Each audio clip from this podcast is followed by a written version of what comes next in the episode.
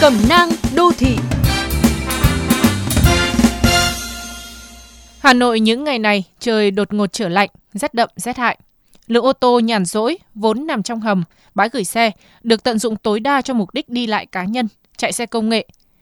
Đường phố vì vậy mà đông đúc hẳn, cộng thêm hàng loạt công trình chạy nước rút trước Tết đã kéo theo hệ quả tất yếu là ách tắc giao thông.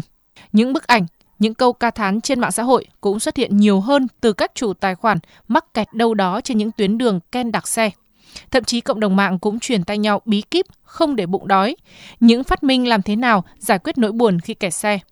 Nhưng ở một góc nhìn khác, thay vì cam phận và phàn nàn, cũng có một số người đã chủ động cải tạo hoàn cảnh. Đó là một phụ nữ xuống xe, lao vào nút ùn tắc, gỡ rối các luồng giao thông. Đó là một người trung niên đứng giữa đường phân làn, ngăn xe máy lao lên vỉa hè, ô tô đi ngược chiều.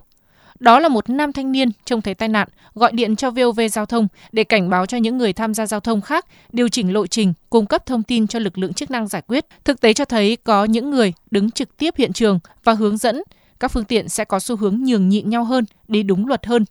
Từ một hạt nhân có thể xoay chuyển được một nút kẹt xe, kéo theo hiệu ứng domino, hàng loạt nút xung quanh sẽ được giải phóng phương tiện. Đương nhiên, từ mong muốn đến thực tiễn luôn có khoảng cách nhất định. Sẽ có những tình huống, kể cả khi có mặt lực lượng chức năng, những người tình nguyện hướng dẫn giao thông, tình thế không thể cải thiện do lượng xe dồn về điểm ùn tắc quá lớn. Lúc này, cách giảm stress tốt nhất là đừng để bị động. Hãy chủ động về thời gian, cung đường, về cách thức liên lạc và làm việc từ xa. Hãy chủ động về mặt tâm lý cho bản thân và cả người đang chờ ta trong cuộc hẹn sắp tới. Suy cho cùng, thích ứng với hoàn cảnh luôn là bản năng của con người. Sống chung với thời tiết cực đoan, sống chung với ách tắc sẽ dần hình thành những bộ kỹ năng để giảm thiểu tối đa những tác động của chúng tới đời sống đô thị.